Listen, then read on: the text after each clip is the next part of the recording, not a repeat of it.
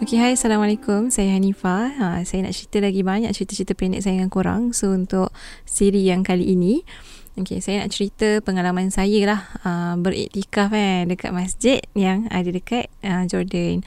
So kalau kita orang dekat Jordan ni uh, dalam radius yang sangat kecil kita boleh jumpa masjid dengan banyak lah. So kalau waktu azan tu akan dengar azan serentak tu memang possible sangat sebab sangat dekat. Uh, lagi lagi dengar berbanding masjid yang kat Malaysia walaupun kat Malaysia kita dengar je kan bertemu-temu kan tapi yang kat sana lagi dengar lah. Okay, so my point is ada adalah waktu kat hujung-hujung Ramadan tu kan biasa nak iktikaf kan. So yang best ni kita orang dapat solat uh, iktikaf kalau perempuan dekat atas bumbung. Uh, kalau kat, dekat Jordan ni orang Arab kita main sutuh. Kan? Uh, bayangkan kan kita uh, iktikaf berbumbungkan langit dan bintang-bintang yang Masya Allah macam best lah sejuk kan.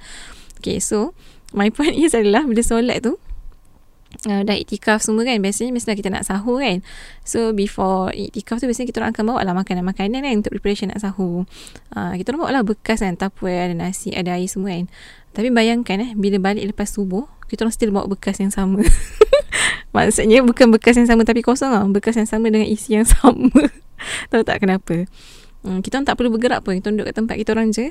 Uh, semua makanan dan jenis air akan lalu kat kita orang. Makcik-makcik tu semua akan agihkan. Uh, dia orang bawa sebanyak-banyak roti yang ada. Dia orang bawa satu kartun air-air semua kan akan lalu. Uh, kita orang bukan bawa balik makanan kita orang balik je tau. Kita orang bawa balik makanan tambahan. Uh, semua orang sangat berebut-rebut lah. Sampai kita orang kata, kita orang kena kata kat dia orang, uh, cukup lah yakfi yakfi macam dah cukup cukup cukup. Kan sebab macam dah banyak sangat dah sebab dia orang macam ambil lah sebab dia orang nak rebut pahala. Uh, yelah dia orang nak rebut pahala sebab bagi makan ke orang yang sedang beriktikaf sedang beribadah kan. Uh, Masya Allah kan. Uh, so waktu tu rasa macam oh aku pergi iktikaf aku bawa makanan aku je.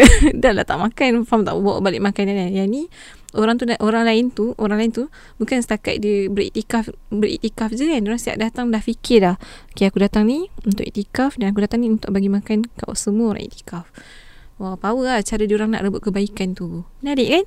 Ha, so, jomlah kita rebut kebaikan dengan sebanyak-banyaknya. Fikirkan semacam-macam cara macam nak rebut kebaikan. Dan yang paling penting, bukan waktu Ramadan je kan? Tapi, lepas Ramadan pun kena cari cara untuk rebut kebaikan tu. Okey, itu je. Assalamualaikum.